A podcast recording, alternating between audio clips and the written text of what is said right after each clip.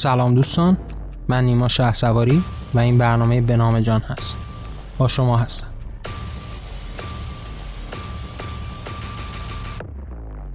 این قسمت اول از ویژه برنامه انقلاب ایران هست و ما قرار توی این قسمت یه پیش درآمدی رو نسبت به این ویژه برنامه باهاتون مطرح بکنیم.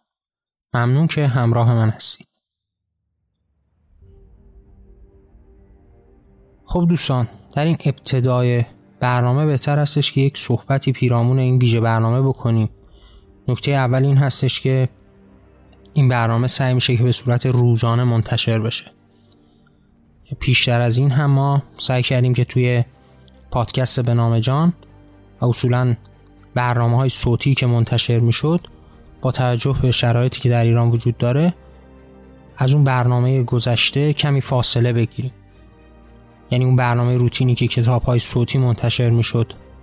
هفته ای یک قسمت و در این حال ویژه برنامه های به نام جان و خود برنامه معمول به نام جان منتشر می‌شد. و حالا شعرهای صوتی.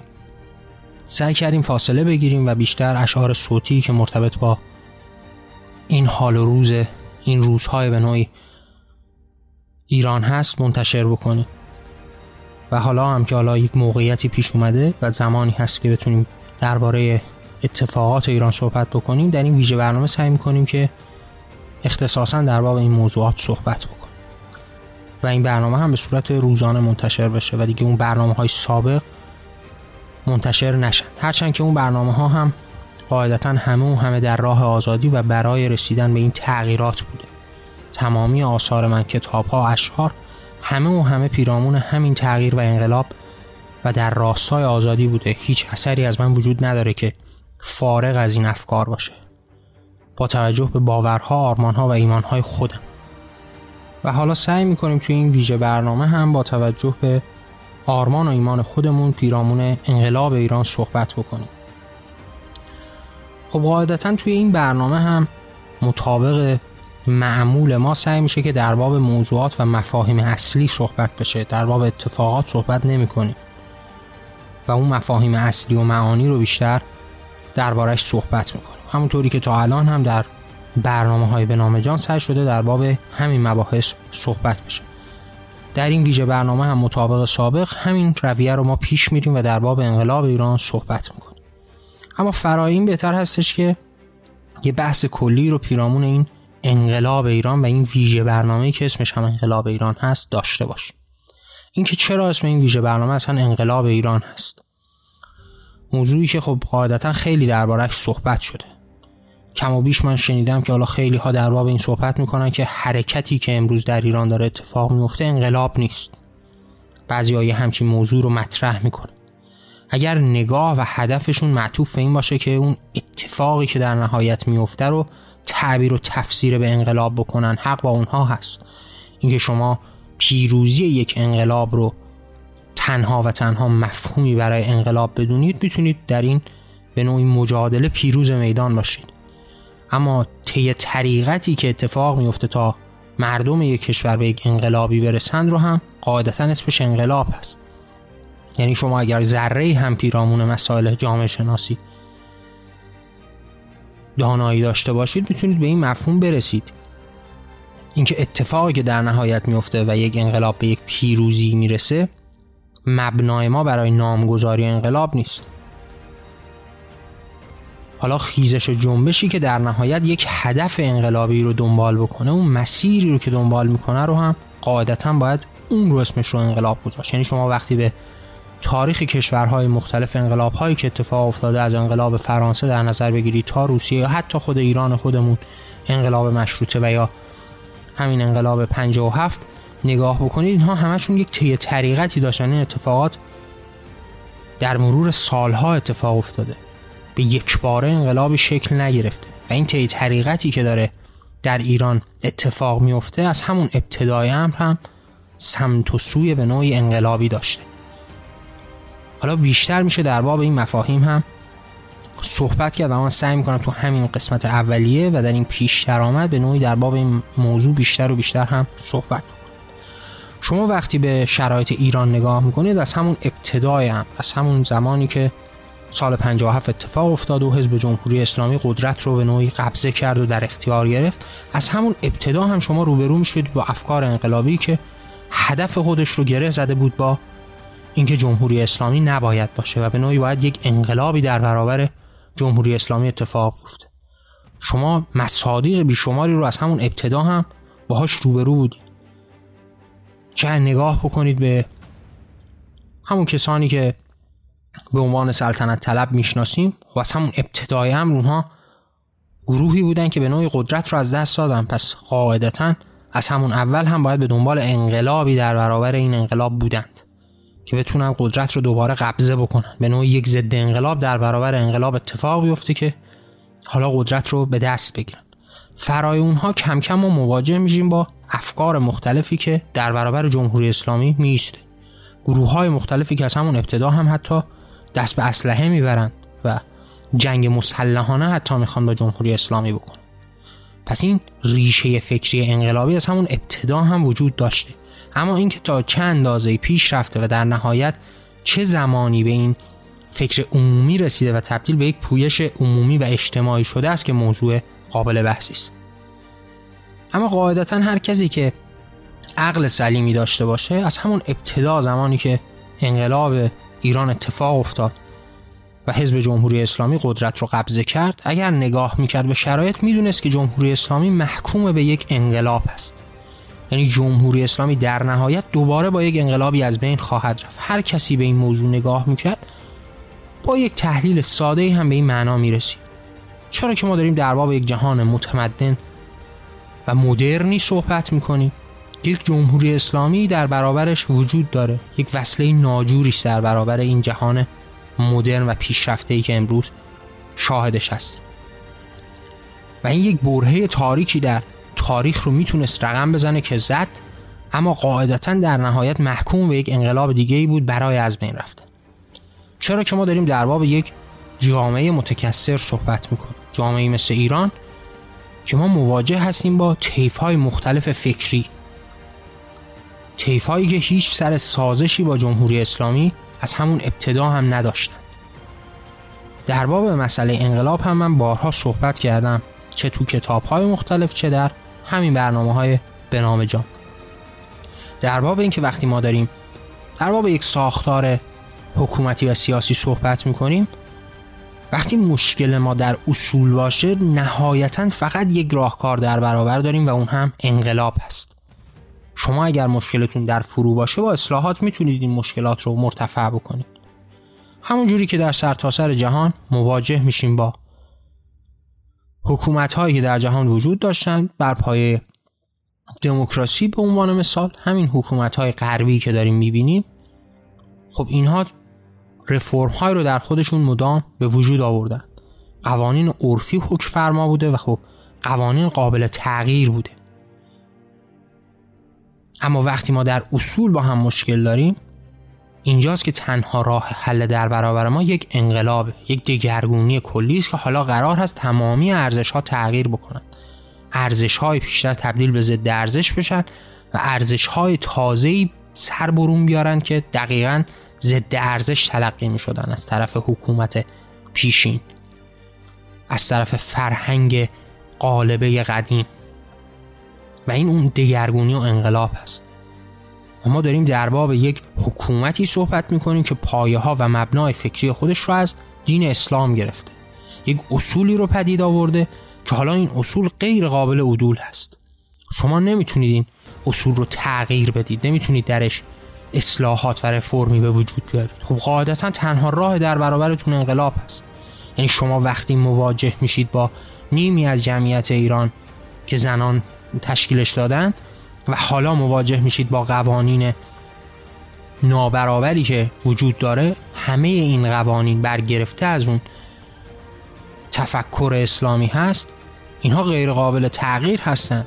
درشون نمیشه هیچ تغییری به وجود آورد. نمیشه قانون ارث رو تغییر داد. نمیشه قانون هزانت رو تغییر داد. نمیشه قوانین دیگر رو تغییر داد. چرا که اینها اعتقاد و باور دارند که اینها قوانین الهی و غیر قابل تغییر هست. شما وقتی به عنوان یک شخصیتی یک فعال مدنی در پی منع اعدام هستید منع این رفتار وحشیانه و این مجازات وحشیانه هستید حالا در برابرتون یک حکومت اسلامی وجود داره که این رو شرعی و قانون الهی می‌دونه. هیچ وقت حاضر نیست که این قانون رو تغییر بده. اما در یک حکومت دموکرات شما می‌تونید با به وجود آوردن یک کمپین قدرتمند مدنی با به وجود آوردن یک قدرت سیاسی یک حزب سیاسی در نهایت موفق بشید که قوانین رو تغییر بدید. می‌تونید یک رفرمی رو به وجود بیارید. چرا که اینها باورمند هستن که خب قوانین قوانین عرفی و قابل تغییر است. همونجوری که در سرتاسر سر جهان هم در کشورهایی که حالا پایبند به قوانین دموکراتیک بودن این اتفاقات افتاده. گروه های مختلفی شکل گرفتن یک جامعه مدنی رو تشکیل دادن یک حرکت رو به پیشرفتی رو آغاز کردن و در نهایت هم موفق شدن این قوانین رو تغییر بدن. در کشورهای مختلف شما مواجه میشید با جنبش های مختلفی که به عنوان مثال جنبش های ضد نجات پرستی که در آمریکا هم شکل اما وقتی شما مواجه میشید با حکومت آپارتاید دیگه اونجا شما نمی‌تونید با اصلاحات کار رو پیش ببرید. چرا که اونها به یک اصولی باورمند هستند که این اصول باورمنده به این تبعیض نژادی هست. حالا این اصول تنها راه در برابرش یک انقلاب هست که می‌تونه این نگرش مسموم رو تغییر بده این ارزش ها رو جایگزین بکنه این ارزش ها رو دگرگون بکنه. و اینجاست که ما میگیم در اصول وقتی تفاوت وجود داره راهگشا نیست چیزی بجز انقلاب و اصلاح طلبی هیچ راهگشایی نخواهد و هر کسی که از اون دور هم به ایران نگاه می‌کرد از همون دوران ابتدایی هم مطمئنا مواجه می‌شد با این معنا که جمهوری اسلامی در نهایت محکوم به یک انقلاب دیگه است. شرط لازمی که در برابر جمهوری اسلامی وجود داشت یک انقلاب دیگری از همون ابتدا هم شما مواجه میشید. حتی با کودتایی که درون حکومتی می‌خواست اتفاق بیفته. حتی با گروه هایی که از همون ابتدا هم در برابرش بودن حتی دست به اسلحه هم بردن. و بعد رفتارهایی که جمهوری اسلامی طی مرور بودن خودش و به واسطه استمرارش به وجود آورد هم این دامنه رو گسترده و گسترده تر کرد. یعنی شما وقتی مثلا مواجه میشید با اتفاقات وحشتناکی که در تابستان 67 در ایران افتاد اون قتل عام بزرگ زندانیان سیاسی. خب وقتی مواجه میشید با یک کسی مثل منتظری که حالا نایب خمینی هست و او هم به صدا میاد حتی حاضر هست پشت پا بزنه به این جایگاهی که در برابرش هست قاعدتا این نمایانگر این هستی که یک بخشی از بدنه اجتماعی هم در برابر این تفکر ایستادگی خواهند کرد. قاعدتا یک بخشی هم اضافه خواهند شد به اون جماعتی که حالا باورمند به انقلاب هست. پس این رفتارهای وحشیانه جمهوری اسلامی هم مدام اضافه کرده به اون طیفی که حالا باور به انقلاب داشتن. اتفاقات ریز و درشتی که در تاریخ وجودیت جمهوری اسلامی به وقوع پیوسته. یعنی شما وقتی به عنوان مثال با کشتارهای وحشیانه و اون قتلهای زنجیره روبرو میشید حالا شما مواجه هستید با حکومتی که به عنوان مثال دست به کشتن و قتل عام قلمداران یک کشور می‌زنه فرهنگیان یک کشور می‌زنه. اقلیت های مذهبی رو می‌کشه. حالا شما مواجه میشید با مخالفت همون اقلیت های مذهبی. حالا از دل همون اقلیت های مذهبی و باورمندان به اون باور مذهبی هم مخالفانی برای شما به وجود میان که باور به یک انقلاب دارند که باید با یک انقلاب جمهوری اسلامی از بین بره. حالا از دل همون نویسندگان و شاعران هم شما مواجه میشید با طیفی که باور به یک انقلاب دارن اتفاقات مختلف در سال 78 88 و تا امروز. وقتی شما مواجه میشید با یک حکومتی که حالا هواپیمای مسافربری رو با موشک از بین می‌بره و می‌کشه. حالا شما مواجه هستید با اینکه این نگاه بیشتر و بیشتر در آهاد ملت ظهور می‌کنه. این باور به انقلاب این باور به تغییر و دگرگونی. وقتی اتفاقاتی از این دست رخ میده وقتی شما مواجه میشید با یک قتل عام وحشیانه با کشتارهای بی حد و حس با رفتارهای سرکوبگرانه که جمهوری اسلامی در طول بودن خودش انجام داده اتفاقاتی که در سال 78 در کوی دانشگاه رقم زد. در 88 با اون فجایعی که توی کهریزک و زندانها کرد با اعدامهایی که انجام داد با کشتن بیگناهان بیشمار با کشته شدن کسی که تنها و تنها نقد داشت نسبت به این حکومت.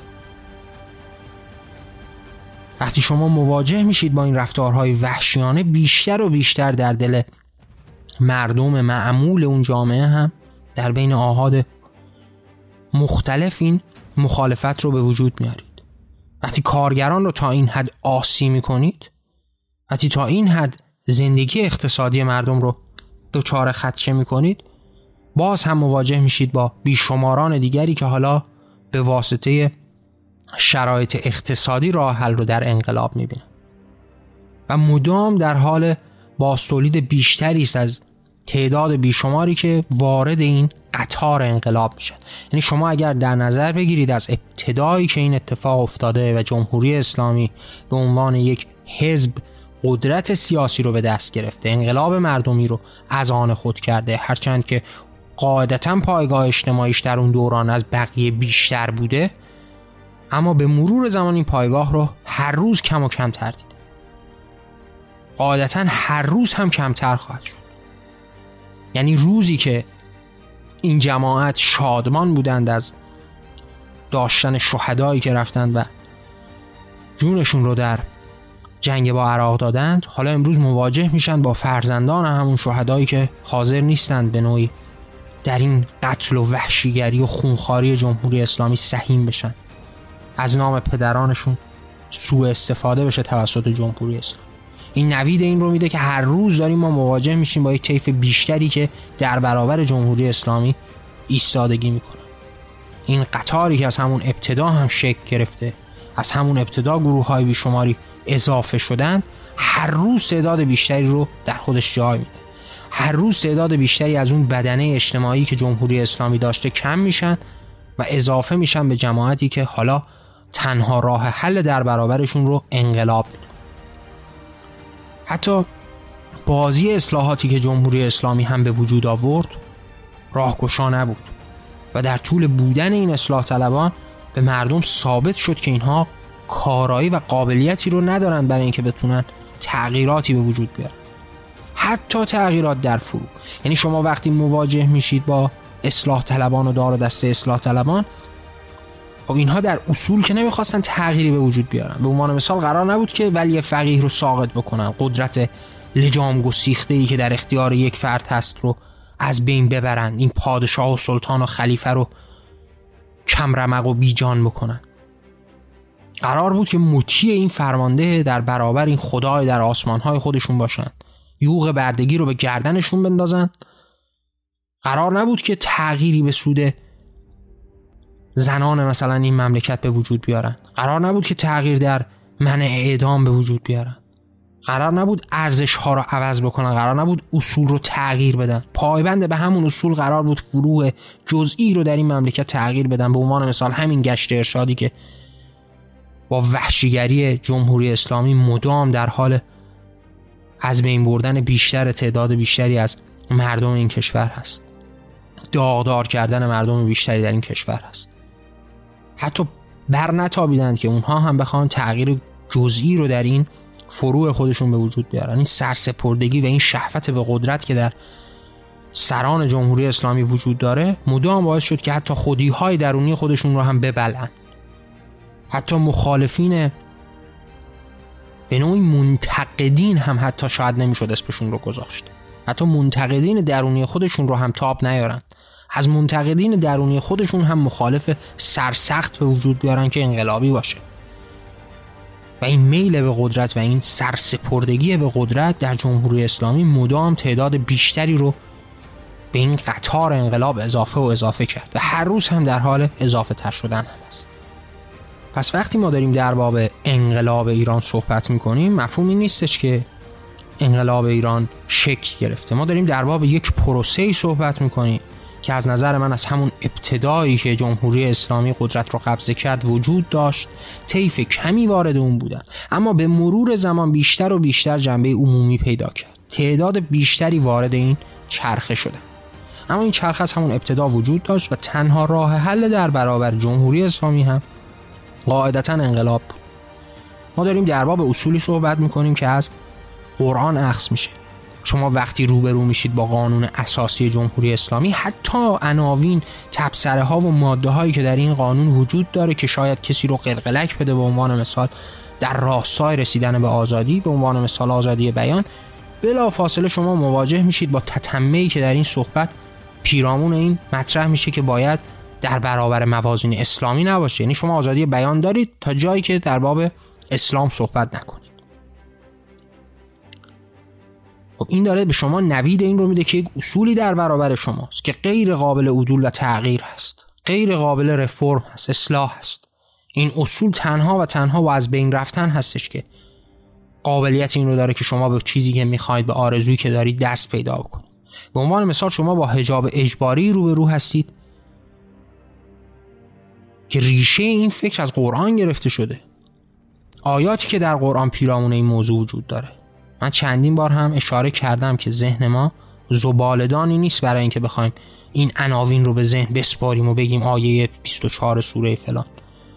اما مضمونی که ازش خاطرم هست این هستش که زنان باید حجاب خودشون رو رعایت بکنن و اون حجابی هم که اونجا داره مطرح میشه یک پارچه مشکی بلندی است که حتی روی سینه های اونها رو هم بگیره. روی گردن و سینه ها رو بگیره. این یه مخز اسلامی داره یک ریشه قرآنی داره. و حکومتی که بر پایه این دین و بر پایه این کتاب و بر پایه این شریعت به وجود اومده غیر قابل تغییر و اصلاح است. و تنها راه حلی که برای مردم به وجود میاد تنها و تنها انقلاب است. دگرگونی و تغییر بنیادی است که بشه تمام این مظالم رو از بین برد. یک فعال مدنی که در پی منع اعدام هست هیچ راهکار دیگه ای به جز انقلاب نداره. هیچ راه حلی در برابرش نیست. کسی که در پی اعدام نشدن کودکان زیر 18 سال هست.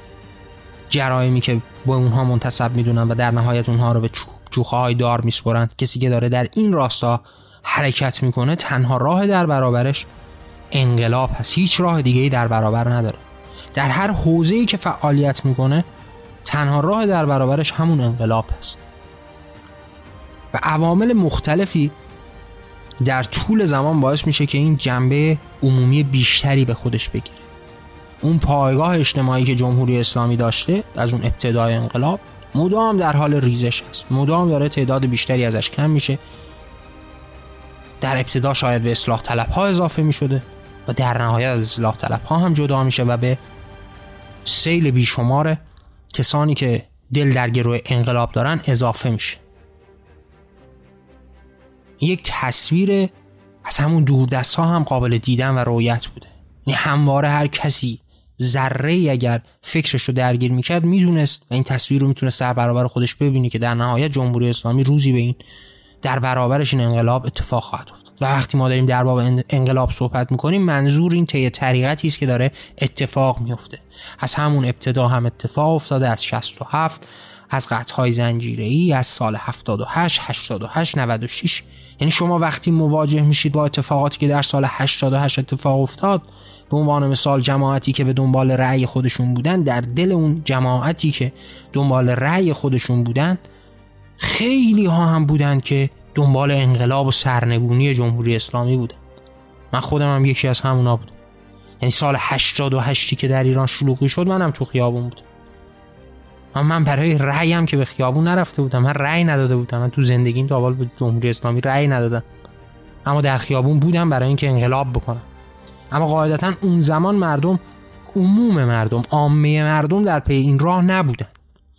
در بینشون تعداد بیشماری هم بودند که تنها رأیشون سرنگونی جمهوری اسلامی بود. اما در بینشون کسانی هم بودند که شاید به دنبال آراشون بود. اما در نهایت این چرخه در حال تغییر هست. مدام داره به این قطار ضد انقلابی که قرار هست با یک انقلاب جمهوری اسلامی رو از بین ببره اضافه میشه. مدام داره از اون بدنه اجتماعی که جمهوری اسلامی در اختیار داشته کم میشه. با رفتارهای وحشیانه احمقانه ظالمانه ای که انجام میده. و هر کسی که در پی تغییری در جمهوری اسلامی بگرده تنها راهش انقلاب است هیچ راه دیگه ای در برابر نداره. ما در باب یک حکومت دموکراتیک صحبت نمی کنیم که قرار باشه با آرامون با به وجود آوردن یک حزبی با رفتارهای مدنی که از خودمون شکل میدیم با به وجود آوردن یک سنفی خواسته هامون رو پیش ببریم. ما همچین قدرتی در اختیار نداریم که بتونیم قوانین رو عوض بکنیم. ما داریم در باب حکومتی صحبت می‌کنیم که اگر به عنوان مثال شما نماینده یک مجلسی بشید و از شورای نگهبان رد بشید و صلاحیتتون هم قبول بشه و بعد بخواید اونجا ایده ای رو مطرح بکنید به عنوان منع اعدام شما مواجه هستید با یه شورای نگهبانی که قرار هست قوانینی که توسط مجلس شورای اسلامی مصوب قرار هست که بشه رو بهش یک نظارتی داشته باشه که با قوانین اسلامی در تضاد و تناقض نباشه. پس یعنی شما هیچ راهی ندارید که این حرم رو از بین ببرید. در صورت نبودن این حرم هست که شما آزادی عمل دارید برای اینکه اهداف و آرزوها و آرمانهای خودتون رو پیش ببرید. و این حکومت از همون دورده است با هر نگاهی که ذره درش عقل و ادراکی بود تحقیق و تفحص درستی بود در نهایت هر کسی با نگاه بهش می‌تونست به این نتیجه برسه که در نهایت به یک انقلابی ختم میشه و جمهوری اسلامی محکوم به سرنگونی هست. و وقتی در باب این انقلاب صحبت می‌کنیم این دریچه است که از همون ابتدا هم باز شده امروز هم ادامه پیدا می‌کنه. اینکه این جنبش امروزی چه سرانجامی داشته باشه موضوع مهمی نیست. موضوع مهم این هستش که این دریچه در نهایت به یک انقلاب ختم میشه. جمهوری اسلامی هیچ راه حلی در برابر خودش نداره بجز انقلاب. تنها راه حل در برابر جمهوری اسلامی انقلاب است. وقتی ما به انقلاب ایران در بابش صحبت می‌کنیم یک حتمی است که غیر قابل عدول و تغییر است. اما موضوع مهمی که در این انقلاب وجود داره این هستش که ما باید در باب راهکارها برنامه ها شناخت و آگاهی بیشتر و بیشتر در باب اینها صحبت بکنیم به راه هایی برسیم که زمان رسیدن به پیروزی رو کمتر بکنیم. هزینه هایی که قرار هست داده بشه کمتر و کمتر بشه. و در نهایت اون تصویری که قرار هست در آینده داشته باشیم رو از قبل بدونیم و بشناسیم و به اون سمت و سو حرکت بکنیم. پس اگر قرار هست پیرامون انقلاب ایران صحبت بشه در باب وجودیتش کسی نمی‌تونه صحبتی بکنه. چرا که از همون ابتدا هم وجود داشته. جمهوری اسلامی مترادف با یک انقلاب دیگه بود. حتی یک بار نزدیک شدن به یک معنی ساده ای مثل اینکه شما وقتی در جمهوری اسلامی روبرو میشید با دادگاه انقلاب بعد از 43 سال شما 43 سال هست قدرت رو قبضه کردید. همه ارکان در اختیار شما هست. آموزش پرورش دادگستری. قوه قانونگذاری قوه اجرایی. نیروهای مسلح. همه و همه در اختیار شما هست اما هنوز شما به خودتون لقب انقلابی می‌دید. دلیل این هستش که خود جمهوری اسلامی می‌دونه که انقلابی در برابرش وجود داره. تمام عمر از همون بد و حیاتش هم می‌دونسته که یک انقلابی در برابرش وجود داره. و محکوم به یک انقلاب هست. چرا که در جهان مدرن چنین حکومتی قدرت به وجود اومدن رو نداره در نقطه ابتدایی. اما با توجه به اینکه حتی به وجود بیاد به واسطه اشکالات مهم تاریخی و فرهنگی که در ایران وجود داشته هیچ وقت قدرت بقا نخواهد داشت. به همون عیان بودن خورشید که در برابر همه ما هست این موضوع عیان و در برابر دیدگانی هستش که جمهوری اسلامی محکوم به یک انقلاب است و این سرسپردگی جمهوری اسلامی به واژه انقلاب و این حجم از انقلابیگری که در خودش داره بعد از 43 سال نوید این رو میده که حتی خود جمهوری اسلامی و عوامل و انصار جمهوری اسلامی از همون ابتدا هم می‌دونستن محکوم به یک انقلاب دیگه هستن. پایگاه اجتماعی رو که از اون ابتدا به واسطه تحمیق مردم به واسطه فریب مردم به واسطه اشتباهات تاریخی که حاکمان پیشین کردند به واسطه خلع فرهنگی که از همون ابتدا هم وجود داشته به واسطه نبودن کتاب های موثر شخصیت های موثر و این حجم از گونج بودن مفاهیم اسلامی در ایران وجود داشته اینها تونستند سوار بشن. یک بدنه ای رو برای خودشون به وجود بیارن و این بدنه در طول زمانی که از وجودش گذشته مدام در حال متلاشی شدن هست مدام در حال کم شدن هست با آگاهی رسانده. با توجه به رفتارهای احمقانه که خودش در طول این بودن کرده. این رفتارهای ظالمانه که انجام داده. هر روز و هر روز هم از تعداد این بدنه کمتر شده به تعداد اون بدنه که به دنبال انقلاب هست بیشتر و بیشتر شده. قاعدتا ایران در نهایت به انقلابی خواهد رسید. اما اینکه ما باید این زمان رو کوتاهتر بکنیم. خب قاعدتا باید این زمان کوتاهتر بشه تا تعداد کمتری در این حکومت وحشیانه جمهوری اسلامی و این نگاه وحشیانه اسلامی از بین برند شکنجه بشند. ما باید این زمان رو کوتاهتر بکنیم. ما باید هزینه ها رو پایین تر بیاریم. اینکه هزینه کمتری بدیم. جوانان کمتری در برابر گلوله قرار بگیرند کشته بشن شکنجه بشن به زندان بیفتن. مردم کمتری از بین برند. و در نهایت باید یک افق روشنی رو در برابر داشته باشیم تا با میل به اون با امید به اون با آرزو داشتن در برابرمون تلاش بکنیم و پیش بریم. و قرار هست که توی این ویژه برنامه انقلاب ایران هم بیشتر در باب این مسائل صحبت بشه در باب مفاهیمی از این دست. توی این قسمت می‌خواستم در باب این جنبشی هم که اتفاق افتاده بیشتر صحبت بکنم اما در قسمت های آتی سعی می‌کنیم بیشتر و بیشتر دربارش صحبت بکنیم.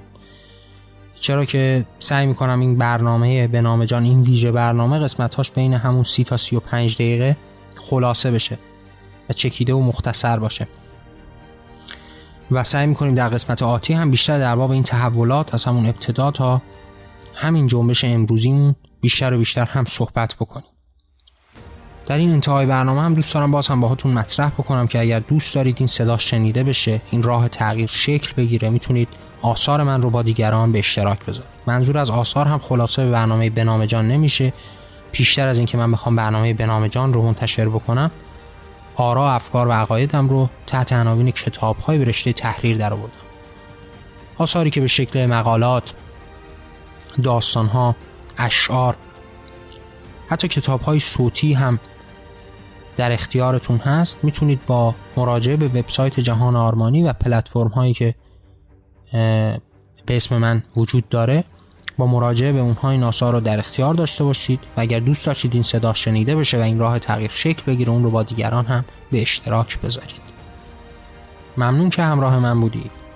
من نیما شه سواری و این برنامه به نام جان بود.